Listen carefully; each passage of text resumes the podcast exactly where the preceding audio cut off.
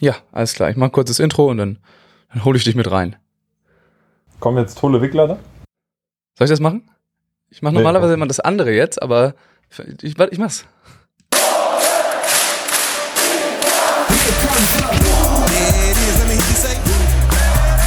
There's about 13,000 German fans in there, loving this atmosphere.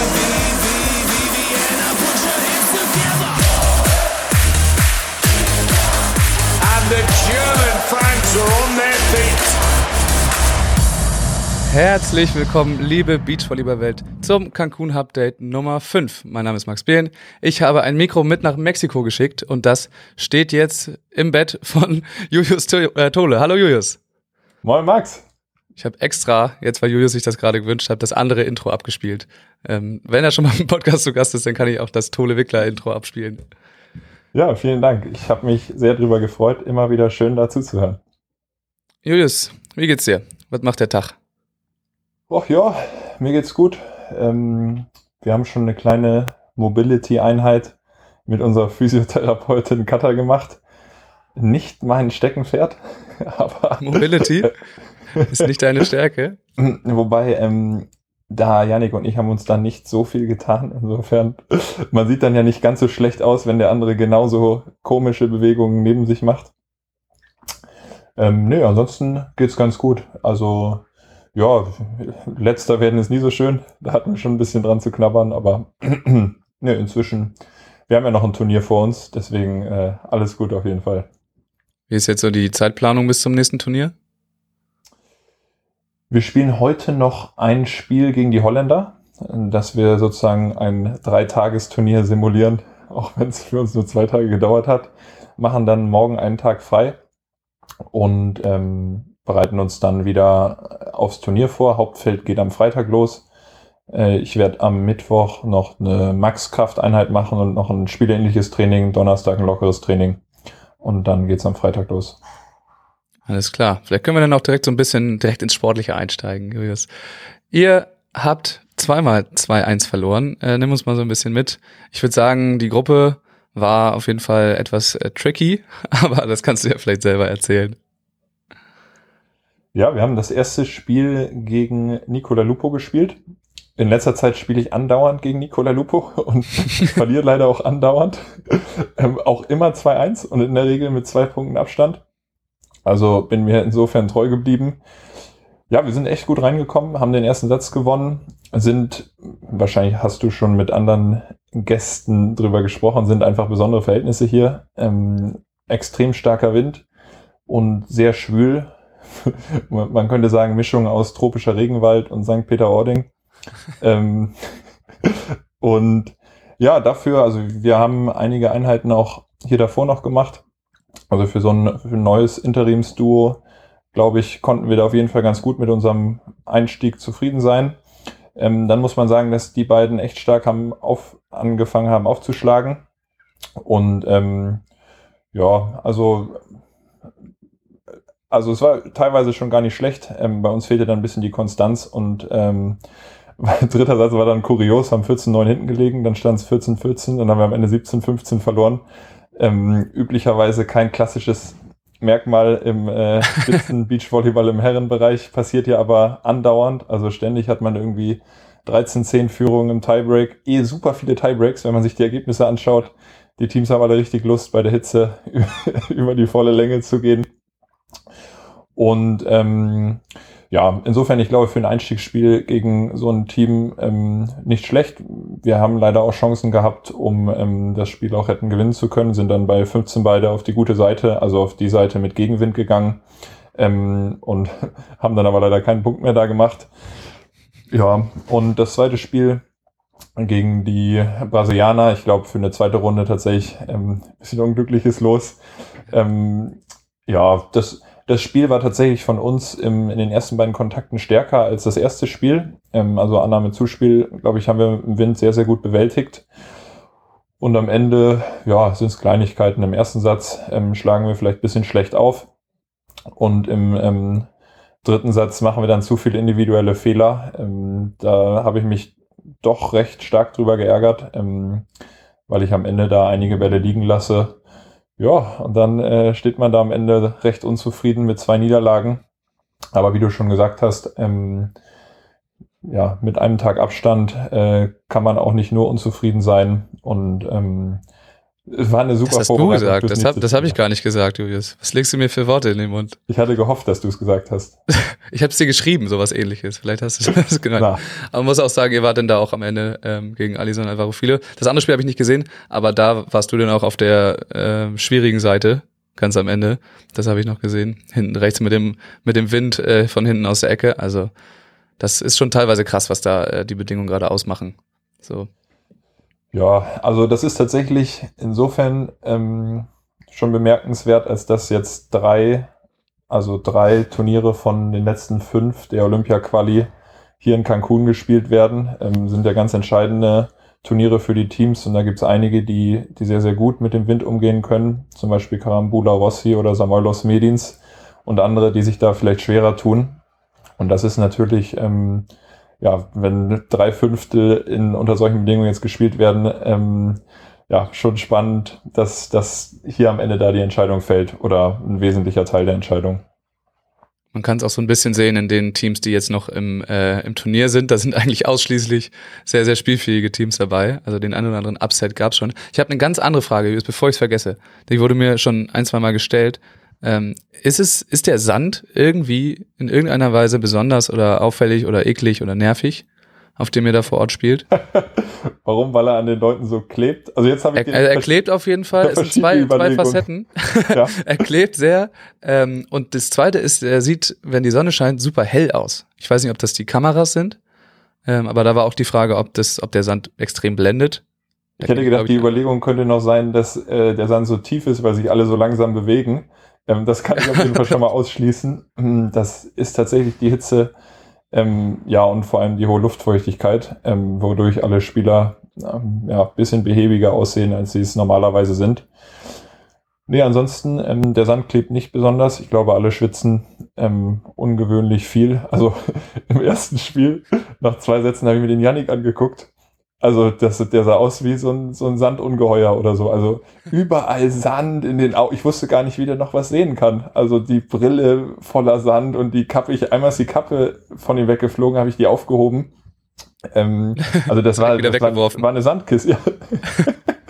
eine, aber das, das geht tatsächlich allen so. Ähm, ja, sind, sind einfach besondere Verhältnisse. Würdest du sagen, dass du persönlich mit diesen, mit dieser Hitze eher besser umgehen kannst oder eher, ähm, dass es da einige gibt, die das besser können? Ähm, also ich bin jetzt auf jeden Fall natürlich nicht ein, ein Hitzespieler. Mir ist es gerade in der Jugend sehr schwer gefallen. Ich, ich sehe dich auch schmunzeln, weil wir auf einigen heißen Jugendturnieren ja auch miteinander unterwegs waren. Ähm, ja, gerade früher bei so Jugendhöhepunkten in äh, Griechenland oder in Zypern, ähm, da hat's mich teilweise auch umgehauen und da sind wir deswegen dann rausgeflogen ähm, musste das echt lernen, ähm, ist also und, und bin auf jeden Fall besser geworden. Also inzwischen würde ich sagen, bewege ich mich unter den Blockern im Mittelfeld. Ähm, ja, es sind so verschiedene Punkte, die einem da, da helfen können. Also es ist sicherlich die Vorbereitung, also in der Ernährung. Man muss in, in diesen Turniertagen und auch schon vorher aufpassen, dass man niemals halt in, in so ein Loch fällt. Ähm, also kontinuierlich mit Mineralien, mit Elektrolyten, ähm, ich im Besonderen auch noch, weil ich einen sehr hohen Verbrauch habe, immer wieder mit einer Kohlenhydratzufuhr über Shakes äh, vorgehen. Ähm, dann ist es auch im Spiel stark eine Regulierungsfrage. Ähm, also man darf am besten gar keine Körner für Ärgern, für besondere Freude ähm, ja, am Ende verlieren. Ähm, dann auch das Kühlen haben wir weiter perfektioniert. Ähm, haben wir mal so einen Eiswickel um Nacken, zusätzlich Eisbeutel. Ähm, man muss nämlich aufpassen, dass die Körperkerntemperatur nicht zu hoch steigt. Ähm, gibt da der Erik Horeng, einer unserer Trainer, ähm, der hatte mal das Problem, dass ich glaube Halbfinale oder Finale in so einem Hitzeturnier sich da durchgekämpft und dann hat er den äh, Fehler gemacht, ich glaube, es war das Finale sogar, dass er seinen Kopf ein bisschen nach vorne gelehnt hat. Und dann ist er wieder hochgekommen, weggesagt, muss ins Krankenhaus, so fertig war der. Ähm, ja, ich glaube, es muss einem klar werden, dass, dass extrem hoher Stress für den Körper ist, der Verbrauch ungewöhnlich hoch ist und sich entsprechend an die Bedingungen anpassen. Also um deiner Frage, um zu deiner Frage zurückzukommen, ähm, es wird, es wird immer besser.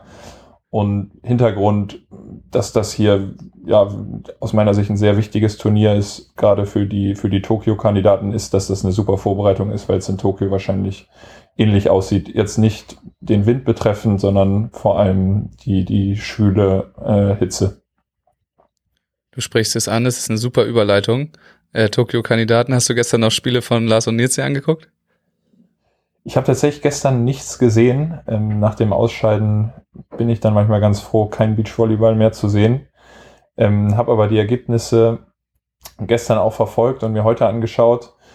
Und ähm, ja, muss sagen, dass ich mich für sie sehr gefreut habe. Glaube, war ein super Einstieg. Ähm, ich weiß, dass sie keine leichte Wintersaison hatten.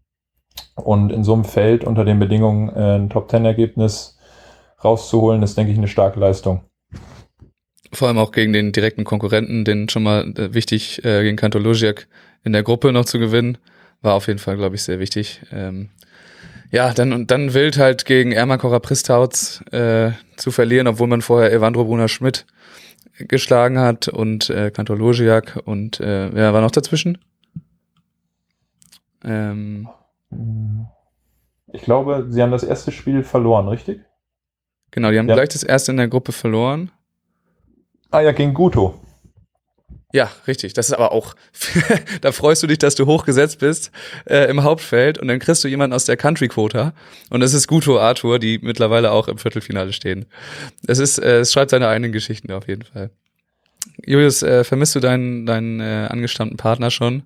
Ich meine eher so äh, auf persönlicher, äh, zwischenmenschlicher Ebene.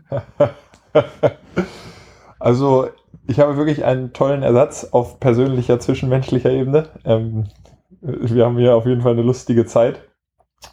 Ähm, Yannick übrigens, wir steigen gerade beide im Schach ein und ähm, haben leisten hier, also haben wir mal so zehn Minuten Partien gestern dann aus Frust zwei Stunden gegeneinander gespielt, ähm, was die Lage nicht unbedingt gebessert hat. Ähm, nee, es macht auf jeden Fall viel Spaß mit Yannick. Gleichzeitig auf jeden Fall, ähm, also rein persönlich vermisse ich ihn auch. Ähm, ähm, nee, also ich vermisse den Clemens. Der, ähm, vor allem war das für uns ja bei echten Schrecken. Ähm, ja, so von, also plötzlich innerhalb von 30 Minuten hatte der starke Bauchschmerzen gekriegt. Und ähm, ja, so eine, hast du deinen Blinddarm noch?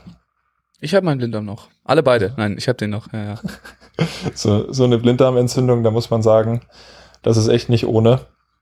Und ähm, deswegen freue ich mich auf der anderen Seite, dass das jetzt so gut verläuft ähm, und dass er auf einem guten Weg der Besserung ist.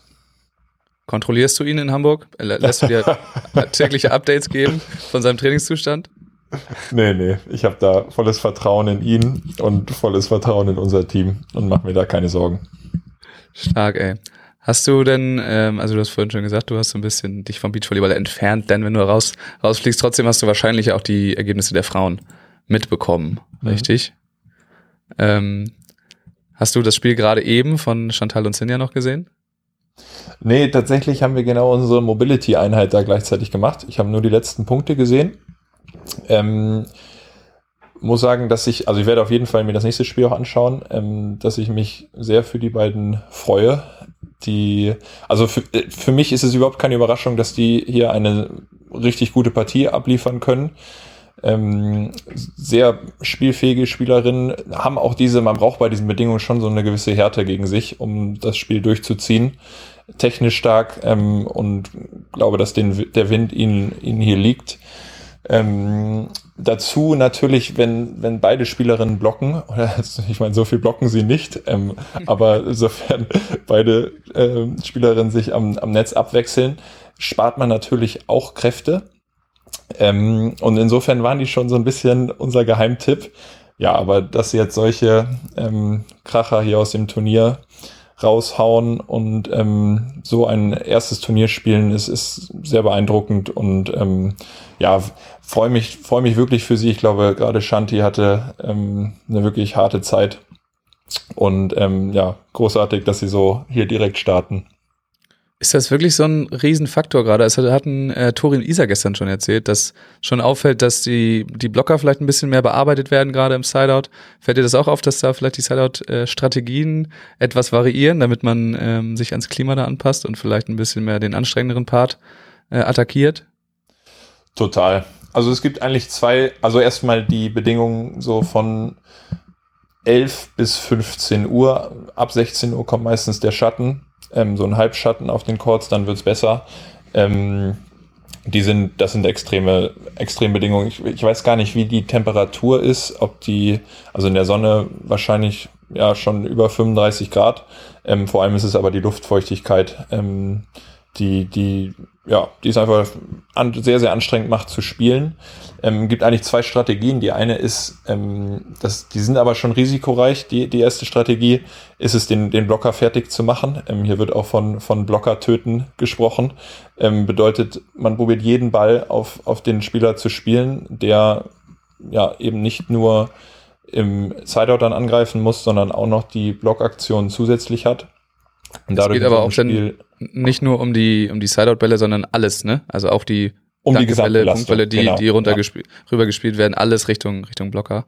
Genau, zum Beispiel, wir haben gestern gegen den Alisson, wir haben es nicht ganz konsequent durchgezogen, wir haben ihm so 75 Prozent der Bälle gegeben und ähm, Alisson hat durchgehend Standaufschläge gemacht ähm, und haben ihm dadurch einen, ein, auf jeden Fall eine Stärke von ihm genommen, nämlich den, ja, sowohl den Jump Float als auch er macht auch so einen Hybridball. Und ähm, ja, nimmt dem Gegner dann auch Stabilität im Block und ähm, ja, in Teilen auch gibt es auch Ausfallerscheinungen, dass Blocker richtig zusammenbrechen ähm, nach anderthalb Sätzen, ja, weil sie schlicht, äh, ich, du kommst dann in diesen laktativen Bereich und ähm, tatsächlich habe ich das im King of the Court das erste Mal erlebt, wo wir zwölf Sideouts in zwei Minuten spielen mussten. Ähm, ja, und wenn man den halt mal erreicht und überschritten hat, dann wird es echt schwer, da wieder rauszukommen. Ähm, aber wie gesagt, ist eine risikoreiche Strategie, weil einige ähm, Blocker hier auf der Tour, ähm, Dahlhauser, Alisson, ähm, Nikolai, ich glaube, da gibt's genug. Ähm, über Mol würde ich jetzt nicht reden, weil der ist so fit. Ich glaube, ähm, den juckt das gar nicht so, wenn man über den spielt. Ähm, wenn die natürlich die Bälle, also wenn das nicht aufgeht und die zwei, zwei Sätze gut durchhalten, dann kann man natürlich auch einen echten Fehler gemacht haben, weil in vielen Teams häufig die, die Abwehrspieler die sind, die ein bisschen flachere ähm, Abschlaghöhe haben und äh, häufig auch eine, also rein statistisch eine schlechtere äh, Sideout-Quote haben. Ähm, ja, und die andere Strategie ist eben ein komplettes Windspiel zu machen. Ähm, bedeutet, wir haben, wir haben so einen schrägen Seitenwind. Ähm, dem Spieler, das ist hier der Spieler, äh, der am Wasser spielt, äh, viele Bälle zu geben, ähm, weil er die schwierigere Windseite hat, weil der, weil der Ball von ihm wegfliegt. Aber ähm, mir ist es gestern aufgefallen, als ich so ein bisschen die, die Wellen beobachtet habe, kann es sein, dass es schon krass schwankt und variiert, wie stark der Wind da ist? Also es sah so aus, als wäre da mal so zwei Stunden lang eher ja, spielbarer Wind gewesen und dann ähm, gegen Abend, als die, die Frauen dann wieder das Feld betreten haben, war es auf einmal wieder Sturm. Mhm. Stimmt das? Also tatsächlich, ja als, gesehen, als also, wir gestern quasi die letzten Punkte gespielt haben, hatten wir auch den Eindruck, dass der Wind ein bisschen schwächer wird. Auch die ersten Tage hatten wir den Eindruck, dass es eher schwächerer Wind war im Vergleich zu den Turniertagen. Jetzt während des Turniers insgesamt war schon sehr starker Wind. Also sicherlich auch Unterschiede, aber ähm, ja, von, von sehr starkem Wind bis starkem Wind. Und die Richtung ist eigentlich, die, die Richtung ist eigentlich relativ gleichbleibend. Das will man hören. Sehr stark, starker bis sehr starker Wind. Geil, wie ist denn die Vorhersage? Hast du da mal reingeguckt? Bleibt das jetzt so? Ähm, nee, das weiß ich nicht. Du, ich auch nicht. Toll. Hattet ihr schon den ähm, das Maskottchen da mal auf eurem Balkon? Ich habe das jetzt in mehreren Insta-Stories schon gesehen, dass der, dass der Pfau da auf einmal auf dem Balkon aufgetaucht ist. Ich habe das letztens gesehen und muss sagen, also die sind schon ähm, also das sind echt große Tiere, ne? Letztens, letztens, letztens bin ich hier durch so einen Gang gegangen und äh, das sind so, über einem sind so schräge Balken, also es ist so ein bisschen umrandet, ähm, die Wege hier. Und da plötzlich hingen da so Federn von dem, ich weiß nicht, ob der Federn jetzt der richtige Begriff ist, aber auf jeden Fall dieses Hinterteil hing da runter ähm, und drei von diesen Pfauen hintereinander ähm, hingen da von oben runter. Ich habe das also bei wem anders auf dem Balkon gesehen. Wir hatten noch nicht das Vergnügen. Und ähm, ja, muss man aufpassen. Ich glaube, sie sind aber sehr friedlich, weil sie die Menschen hier gewöhnt sind. Aber ist echt cool. Also hier laufen auch so, ja, ich habe heute Morgen den Namen gehört, so Echsen, ich glaube, eine, eine Art Leguan. Ähm, ist hier auch immer unterwegs. Also ähm, ja, gibt viel zu gucken. Äh, bevor ich jetzt in das Lego-Thema abtauche, äh, muss ich, habe ich noch eine Beachvolleyball-Frage. äh, Julius, seit wann äh, machst du eigentlich Topspin-Aufschläge? Topspin-Tole, das ist mir aufgefallen. Ähm, den hast du relativ neu, mein, aus meiner Sicht jedenfalls. War das äh, taktiert von, von Martin vielleicht, dass er schon gesehen hat, aha, Wind, Cancun, dem bringe ich jetzt Topspin auf, äh, Aufschlag bei? Ähm, nee, also das war jetzt tatsächlich nicht der Hintergrund. Ich habe die früher auch schon mal gemacht, also auf den Jugendturnieren hin und wieder. Ähm, habe ich auch mal einen gemacht, aber insgesamt gebe ich dir recht, eher weniger. Wir trainieren ihn jetzt eigentlich so seit einem Jahr ähm, recht regelmäßig.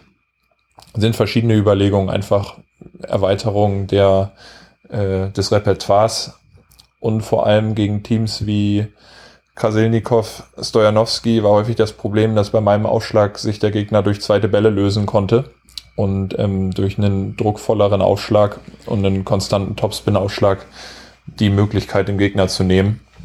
Ähm, gibt inzwischen ja einige Teams, auch Luciana Dahlhauser haben es gegen, äh, haben es in Doha gegen uns eigentlich sehr gut gemacht, wo die ähm, Verteidiger die Bälle ranschieben, damit der äh, Blocker eine zweite Option hat. Und ähm, ja, das ist vor allem der Hintergrund, dass äh, ja, ich durch meinen Ausschlag noch mehr Druck auf den Gegner erzeugen kann.